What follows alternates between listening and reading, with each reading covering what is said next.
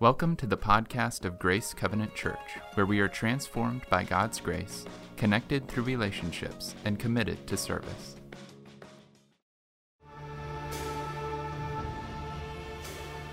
They ate from the forbidden fruit. Their innocence is extinguished. And so, for the ten generations since Adam, sin has walked within us. Brother against brother nation against nation, man against creation. We murdered each other. We broke the world. We did this. Man did this. Everything that was beautiful, everything that was good, we shattered. Now, it begins again.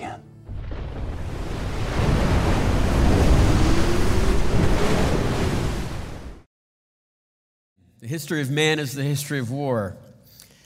Um, we're, uh, you picked a great Sunday to be here. We're looking at the story of Noah this week. We're looking at the, the bigger, grander thing here in, in that uh, what the big picture of the of the what, what big picture story the Bible tells for us. The, the Bible's not a bunch of little stories with some morals and maybe some helpful advice. It is a big picture about how God has an intelligent being has designed the planet and the entire creation and has a plot line, and we all have a plot. We're all part of the plot. We have places in that storyline.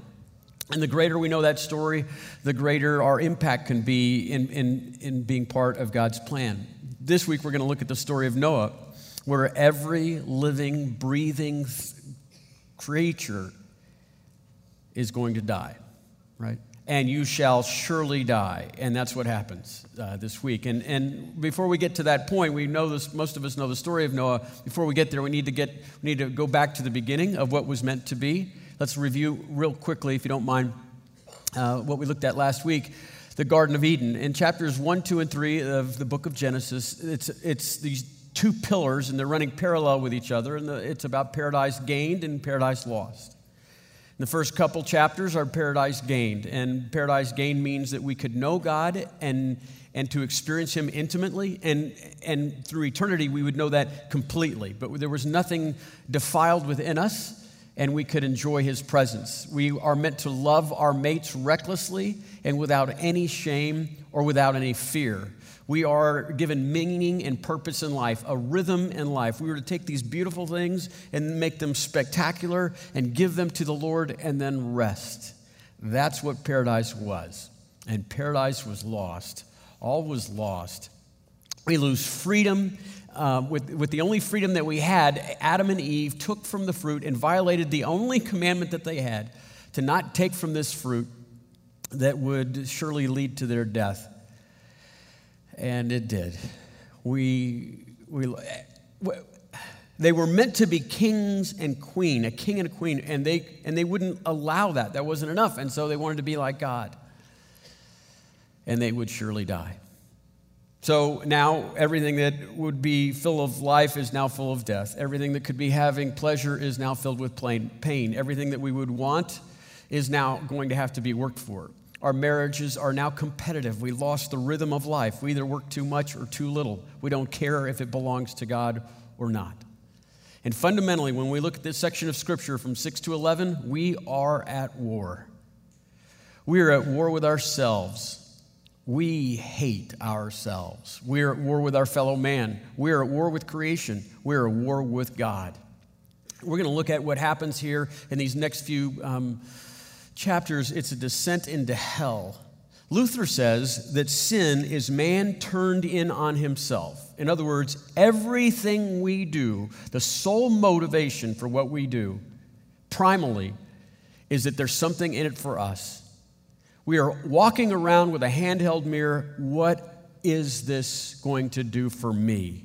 We cannot fix this. We cannot fix this. It is too deep it is too part of us now. It is the bent nature of man, not the, the way man was made. And so, in the, in the context of, of this story of paradise lost, God gives a hope in a promise to Adam, the Adamic promise. And that was that, that someday a son of Eve would be able to crush the skull of the evil one. Okay, it would crush evil. It would become victorious. And so in Genesis chapter 4, we see that Eve's hope is somewhat realized when she gives birth to the first child born. It's Cain, and, Cain, and she says, With the help of the Lord, I have produced this. And some believe he's, she believes this is the, the absolute one that will crush the head of the serpent. But it's not, it is the one to come. And Cain has a little brother and his, a younger brother, and his name is Abel. But to give you a foreshadowing of things to come in chapters, you know, 4, 5, 6, 7, 8, 9, 10, 11, okay? The very first words spoken by Cain are to Abel when he says, Let us go out to the field. And Abel will not return. And that's where we left the story last week. And when we look at now what's happening from 4 through 11, you're going to see a story of salvation, but it has to get very bad before it gets good again. This is a story of a great deal of pride and death and war and sorrow. Every created thing is under the submission of entropy, where all things, if left alone, go towards chaos. Every atom, every thought, every motive. If we want anything good, anything remotely good, we will suffer the curse of Sisyphus, where we will have to push this boulder up an infinite hill. Nothing will be easy if it's desirable. And this descent into hell is an outline. Let me give you just the outline of this descent into hell. There will be a world of death, God's grief, and then God's judgment. A world of death, God's grief, and God's judgment. After we hear the, the lines from Abel, you know, let's, let us go out, or to Cain, from Cain to Abel, let's go out to the field. He kills Abel and he has a conversation with God, and God says, Where is your brother? Where is Cain? Or where is Abel? And Cain says this. This is to God. Okay, you'd fire him if he were an employee. This is to God. He says, I don't know. Am I my brother's keeper? You do know and yes, you are your brother's keeper. And so the curse upon Cain looks like this. And the Lord said, What have you done? Listen, listen. Your brother's blood cries out from the ground, and now because of that, you are cursed and banished from the ground, which has swallowed up your brother's blood. No longer will the ground yield good crops for you, no matter how hard you work it.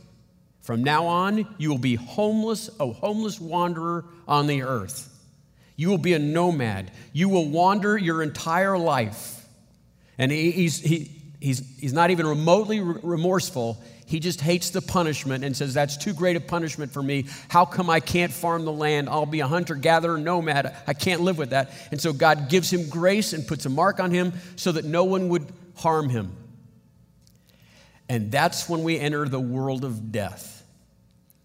Because from that declaration, that declaration that he would be a nomad, that he would wander, that he would, he would have to roam the earth, that he could never settle, he would be a tent dweller forever, it says that he goes and founds a city. The first thing he does is just the opposite of what God said for him to do. He goes and founds a city.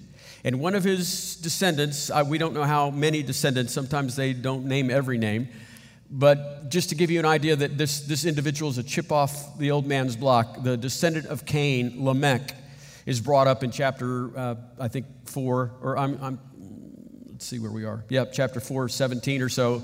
Lamech, um, he comes along and he's the first person to have two wives. And do you know why he has two wives? Because he can. This is, this is, this is the, the idea of pride swelling, just pulsating.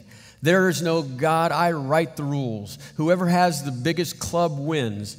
I have the biggest club. Listen to this declaration from Lamech. This is to his two wives. Uh, Adah and Zillah, hear my voice. Listen to me, you wives of Lamech. I have killed a man who attacked me, a teenager for bruising me. If someone who kills Cain is punished seven times, then the one who kills me will be punished 77 times. He is not out for revenge. Let the world know that he has the biggest club. And whoever has the biggest club writes the rules and keeps the rules. He won't just get right life for life. If a teenage boy bruises his foot, he will take his head. He will not take it politely. It will be turn your head away from the violence because Lamech rules the world. Hear this, wives. Know this to be true. I am the man with the biggest club. And that sets the stage for six and seven, or five and six, because the idea here is, is that if you look at the genealogies in five and six, you'll see that they are somewhat unique in the Bible because they are genealogies of death. They talk about how long men lived and then they died, and then they died, and then they died. Evil begot evil, death begot death, and then there is a thud. There is the bottom. This is it. This is how bad it can get. It has been this bad. It has been this bad again. In chapter 6, verse 5, it says, And then the Lord observed the extent of human wickedness on earth, and he saw that everything they thought or imagined was consistently and totally evil. Look, look, look at all the all inclusive terms. And the Lord observed the extent of human wickedness on earth, and he saw that everything, really, every, yes, everything that they thought and even imagined was consistent and totally evil. And this verse is what brings about the judgment of God that's known as the flood. And a lot of people have a great deal of trouble with this flood with this judgment on all the earth. And I, and, and I can, I mean, right, it, there's, there's a reason to feel that way. Every living, breathing creature on the planet will be destroyed. And I think one of the reasons that, that we have difficulties, especially, it's, it's not been the case in all of, of history, but in our circumstances, you need to know the context in which we debate whether God should judge the planet. This time, your life, my life, suburban United States of America is absolutely at the zenith of human history's experience of safety and security.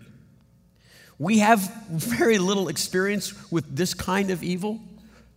Not, I mean, firsthand experience. And so when we make our decisions, we make our decision, our judgments upon God, they're in theory. And we're wondering, where is his compassion? And where's the compassion of God with this? And uh, if, if you would just make a, a passing look at human history and see what happens when men with big clubs rule the world and how whoever has the biggest club wins and what they do with that club whether it's Genghis Khan or Hitler or Pol Pot, you name that man, and there will be a time in your thinking that you'll ask yourself, will someone do something about this madness? If you want, if just for fun, you could read the best selling book, The Road. If, if you want, put the kids to bed, turn out all the lights, okay? Watch the movie. This is a small little glimpse of what life is like when whoever has the biggest club wins. Ex- this is what it looks like when the extent, let me read it again, when the extent of human wickedness, where every thought, every imagined thought is consistently and totally evil. How many books, how many movies, how many genres have we seen?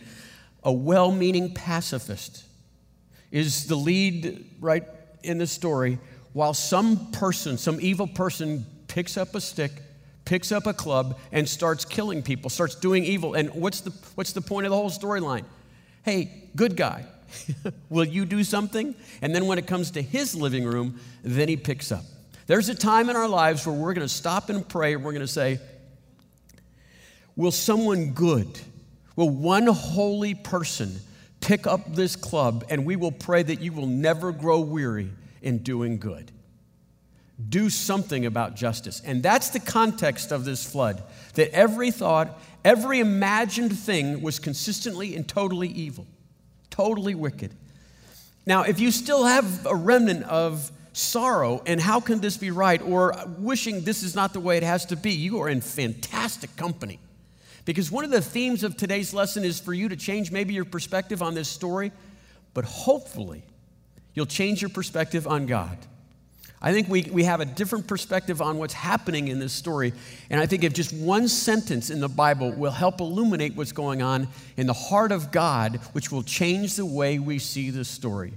Because after it says in six, chapter, chapter 6, verse uh, 5, we, we see of God's grief. It says in chapter 6, verse 5, And the Lord observed the extent of human wickedness on the earth, that he saw that everything they thought or imagined was consistently and totally evil. And then look what it says. And then the Lord was sorry that he even made them and put them on the earth. It broke his heart. What an exceptionally strange sentence to use attributing to God. And it broke his heart. Some of your translations will say, and he experienced bitter anguish. He was deeply troubled. When we have this feeling in our, in our lives, we can't eat. We are nauseous. We don't sleep at all. So God is sleepless. He's nauseated. He can't, he can't, he can't live with this either. Why? Look at this story. Why is he so torn up? Because he has chosen to bond himself to us. He has volitionally said, I will love them. I will love them unconditionally. He, he doesn't need us. Right? He's God. He doesn't need us. He wasn't lonely and caused creation. He, he created all things. He created man in his image. Man was, de, was bent now, and he sees the disparity and this, again, this descent into hell. He sees what's happening, and he, and he feels, the point is, he feels deeper about the remorse here and the brokenness that's happening than you and I could ever feel. Because, because he has chosen to be bound to us. And he feels deeper because we just, when we look at murder, we look at the, the, the victim, right? And God looks at the, the murder victim and grieves, and he looks the, at the murderer and what's happened in his soul. And he's grieving. Like, like the axe that fells the tree is pitted and rusting with the sap from the tree that it took down. No one, no one gets away from these sorts of experiences without, without mar. So even the murderers are twisted and demented. C.S. Lewis wrote in Mere Christianity the, Jew, or the, the Nazis hated the Jews, and so they killed them. And then the Nazis hated the Jews because they killed them. The Nazis killed the Jews because they hated them, right? Then they had to go to bed at night and they couldn't sleep. They knew what had happened to them by killing them. And then they hated the Jews because they had killed them. That's what God sees here. It's um, um, of mice and men. Of mice and men. George and Lenny? Lenny is not well. And, and George has chosen to tie himself to Lenny. A couple times in the book, there's some opportunities for George to just run off and be unentangled by Lenny. Lenny is nothing more than an anchor to him. And these are hard times, and he could be prosperous if he would just let Lenny go, but he can't. He is bound to him because he chooses to love him. And then there's a moment where Lenny is now causing so much damage around him that George must end Lenny. And in that moment, in the last scene of A Mice and Men, right, he, he takes Lenny's life and, it's, and, and Curly comes along, he's the antagonist, he's just a thug. He has no idea why George would be so sorrowful, right? It's other people, it's, it's another person in the, in the play that says, Oh, I get it. I, I see that this was a hard thing for you to do. It, your heart, it, this broke your heart. And what's happening right now in this storyline, you need to hear that all of creation is crying out with death pangs, and it is saying, won't someone do something to stop me? And this grieves God. God does not need us, He is tied to us. And so he has chosen to do something about it. He can't hear us crying out anymore. And so again, it says, So the Lord was sorry that he ever made them and put them on the earth. It broke his heart. And so the Lord said, I will wipe out the human race I have created, and I will wipe them out from the face of the earth. Yes, I will destroy every living thing, all of the people, the large animals, the small animals that scurry along the ground, even the birds of the sky. I am sorry I made them. But Noah found favor in the eyes of the Lord. One holy family. I will save that one family. That's the context of God's judgment. It is God's broken heart. And so let us look very carefully at the judgment itself because it's full of irony and poetic justice. Now, you need to know that um, the word um, for corruption is the exact same Hebrew word for destroy. And so I've put them together on the slide, and I'll read it through twice, okay, so that you can understand. I'll read it the first time the way your translations are, and the second time the way it's literally written in, in, the, in the original languages. But 611 through 13 reads this And now God saw that the earth had become corrupt and was filled with violence. And so he observed all the corruption in the world, and everyone on earth was corrupt. And so that God said to Noah, I have decided to destroy all living creatures. They are filled the earth with violence. Yes, I will wipe them all out along with the earth. Now look, it's the same word in, in Hebrew. It says, And now God said, saw the earth, it had become destroying. And he had filled and it was filled with violence. And so God observed all the destruction in the world, for everyone on earth was destroying things. And so God said, I will destroy all the living things. So, do you, do you see what he's, he's, he's saying? Look, I will destroy the destroyers and all their destruction. Natalie Merchant, 10,000 Maniacs, right? Says, if lust and hate are your candy, then hey, hey, just give them what you want. You want destruction? That is what's in your heart. If every single thought, every imagined feeling in your soul is towards destruction, I can provide that for you. That's what you want, that's what I'll give you. That's the judgment. He is just heaping up for us what we desire from Him. And then the flood. The flood story is an anti creation story. It is like Genesis chapter 1 in reverse. You see that the, the family of Noah and the animals uh, enter the ark, and then they sit and wait, and then here it comes 40 days. The earth is filled with water from underneath and from the sky above, it is filled. For 150 days, there it is formless and void, like it was in the original chapters of Genesis. And then for 190 days, there is recreation. It says the waters begin to ascend, and then land appears, and then foliage. And then they're able to leave the ark, and then Adam with his family leaves the ark, all the animals leave the ark, and the first thing that Noah does, I'm sorry, I think I said Adam, the first thing that Noah does is builds an altar, has a sacrifice and God gives Noah three great gifts. He gives all of us, right? Mankind, three great gifts with this recreation story. The first one is He gives us government. There should be an institution that is in charge of the big clubs. in verse chapter 9 verse 5 it says, "And I will require the blood from anyone who takes another person's life." For if a wild animal kills a person, it must die. If anyone murders a fellow human being, he must die. If anyone takes a human life, that life will also be taken by human hands, for God made humans beings in his own image. And so this is what's called the institution of government. That there are set there there is an institution of governments that has rules that individuals do not. If I take a life for life, that's vigilantism, that's revenge. If the government does it, it's not. It's part of civilization.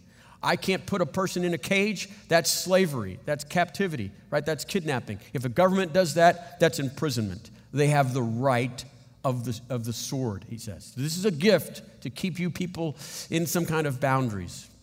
Then God gives us a promise. He gives mankind a promise. In chapter 8, verse 21, he says, And then the Lord was pleased at the aroma of the sacrifice that Noah had given him. He says, I will never curse the ground because of the human race again, even though everything they think or imagine is bent towards evil from childhood. I will never again destroy the living things this way. And he says, This is a sign of my covenant to you. You know this. This is the sign of my covenant to you. And I'll remember, God says, I will remember this every time after a rain, there'll be a rainbow. And so that all living creatures will remember that I've made this promise I will not judge the earth with water again. I promise you. This is a formal introduction to covenant giving. This is a covenant giving God. And God says, I will make that promise to you. So he gives government and he gives this covenant to uh, Noah. It's called the Noahic covenant. And then finally, he gives a command to Noah. That, again, sounds very familiar to us because this is a second creation story. Chapter 9, verse 1 through 3. And then God blessed Noah and his sons and told them, Be fruitful and multiply, fill the earth. All the animals on the earth, all the birds in the sky, all the small animals that scurry along the ground, and all the fish in the sea will, will look on you with fear and terror. I have placed them under your power. You have dominion over them. I, I have given them to you for food, just as I have given you grain and vegetables. Now be fruitful and multiply and fill the earth. He gives Noah Adam's mandate. Adam's mandate was originally take this beautiful thing and make it spectacular and give it to me. Noah, these animals are going to be at war with you.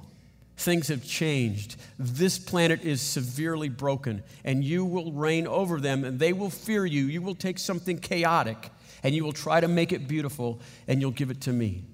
You will try to restore the things of Eden again. You will try to have intimacy with me by trying to maintain your innocence and purity. You will, have, you will lean into intimacy with your mate and be naked and unashamed. Be reckless without fear in your love t- towards him or her. I'm going to put you in charge of the planet, and in that there'll be purpose. He gives those commandments back again. You'll have to learn to love all over again. That's the story of Noah. It's the story of a descent into hell a, a world at war, a God in grief, and a God finally doing something about it. He judges the planet. And it ends with, uh, it ends, it ends with an offering and some promises and a garden. It says right after these three things are given that Noah plants a garden, just like Adam before him. It's a vineyard and he drinks from the wine and gets stupid drunk and passes out naked and shames his sons because we can't fix this. We are broken. And rainbows and governments cannot be our hope. There's people in here, they hope in the government. That won't change a soul. God needs to do more. And this series of chapters is an introduction to the more that will happen more detail, more promises, more interventions by God. That's what the story is. That's how it unfolds. The story of man, the history of man, it's the history of war. We look at every opportunity to take advantage of other people we look at every opportunity to hurt and maim and, to, and, and injure. And, and, that's the story of man. There's a philosopher at, uh, I think, in Virginia. Oh, I'm sorry, at Yale. His name is Nicholas Wolterstorff, I think. It's a German name. I, we'll call him Nick. He's a Yale professor, and he says, really, the history of man is the history of war. He begs to differ. He thinks so much deeper. He says, why is there history at all? Is that really the story? The history of man is the history of war. Why is there history? If there is a God and He loves and He is righteous and He is righteous and He is just, why is there any history after the fruit? Why not just end it right then, right there? Why is there history? Why is there history with the flood? Why is there a family on an ark? Why doesn't history end there? Why does it end with Bathsheba? why in the world would history not end with, you saved others, why don't you save yourself? Dr. Nick wonders why there's history, and then he says, it is because of the love of God. He chose to love us. And he says this He says, the history of man is not the history of war, the history of man is the tears of God. The history of man is the tears of God. He loves us and, and, and cannot allow us to live without Him. He is bound to us. Dr. Nick writes in a book, he, his, his 25 year old son died, and he wrote a book called Lament for My Son. And this is what he writes He says, The tears of God are the meaning of history.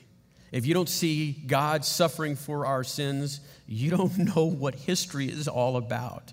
First, the history of the world is the history of our suffering together. Every act of evil pulls tears from God. Second, the history of the world is also the history of our deliverance together. For when God's cup of suffering is absolutely full and over, our world's redemption will be fulfilled. Then we'll be done. The history of man is the history of the tears of God. When you look at today's story, the, story of Noah and the flood, I hope today you saw it from a different perspective, that it was the broken heart of God that caused that. I hope that you did more than maybe hear the story and understand it differently. I hope today your view of God changed. That He's not Zeus throwing lightning bolts, looking forward for the next opportunity, that it grieved Him and He heard all of creation with death pangs cry out to Him, Will someone put a stop to this? Keep me from doing this another day. And he said, I will. I will destroy the destroyer and the destructions. I will give you what you want. That's how much he's tied to us. That's how much he loves us. If you come back next week, I'm going to tell you a story of, of God's intervention into a human life that changed all of our histories. The tears of God.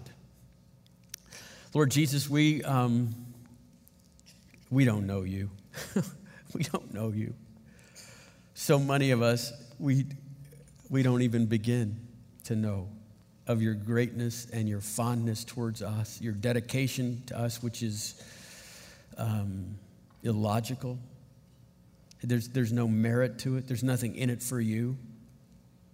And yet you, you you have bound yourself to us. You are George, and we are less than Lenny, and yet you stay with us. Lord Jesus, would you help us? Would you help us see you in light of this, of this story, of, of chapter 6, verse 6, where we are breaking your heart in our evil towards one another, in our ambivalence to you and how sorrowful you are. Lord, let us know that you, let us believe of this great fondness and love that you have for us, that you did not send your Son into the world to condemn the world, but those who believed in his name would have eternal life. Let us be drawn to that love. Forgive us, Lord, for the prejudices we have had in the past about you, especially towards this story but about your very nature. Let us run to your open arms. Let us enjoy your love for us. We pray this in Jesus' name. Amen. For more information about grace, visit our website at grace360.org.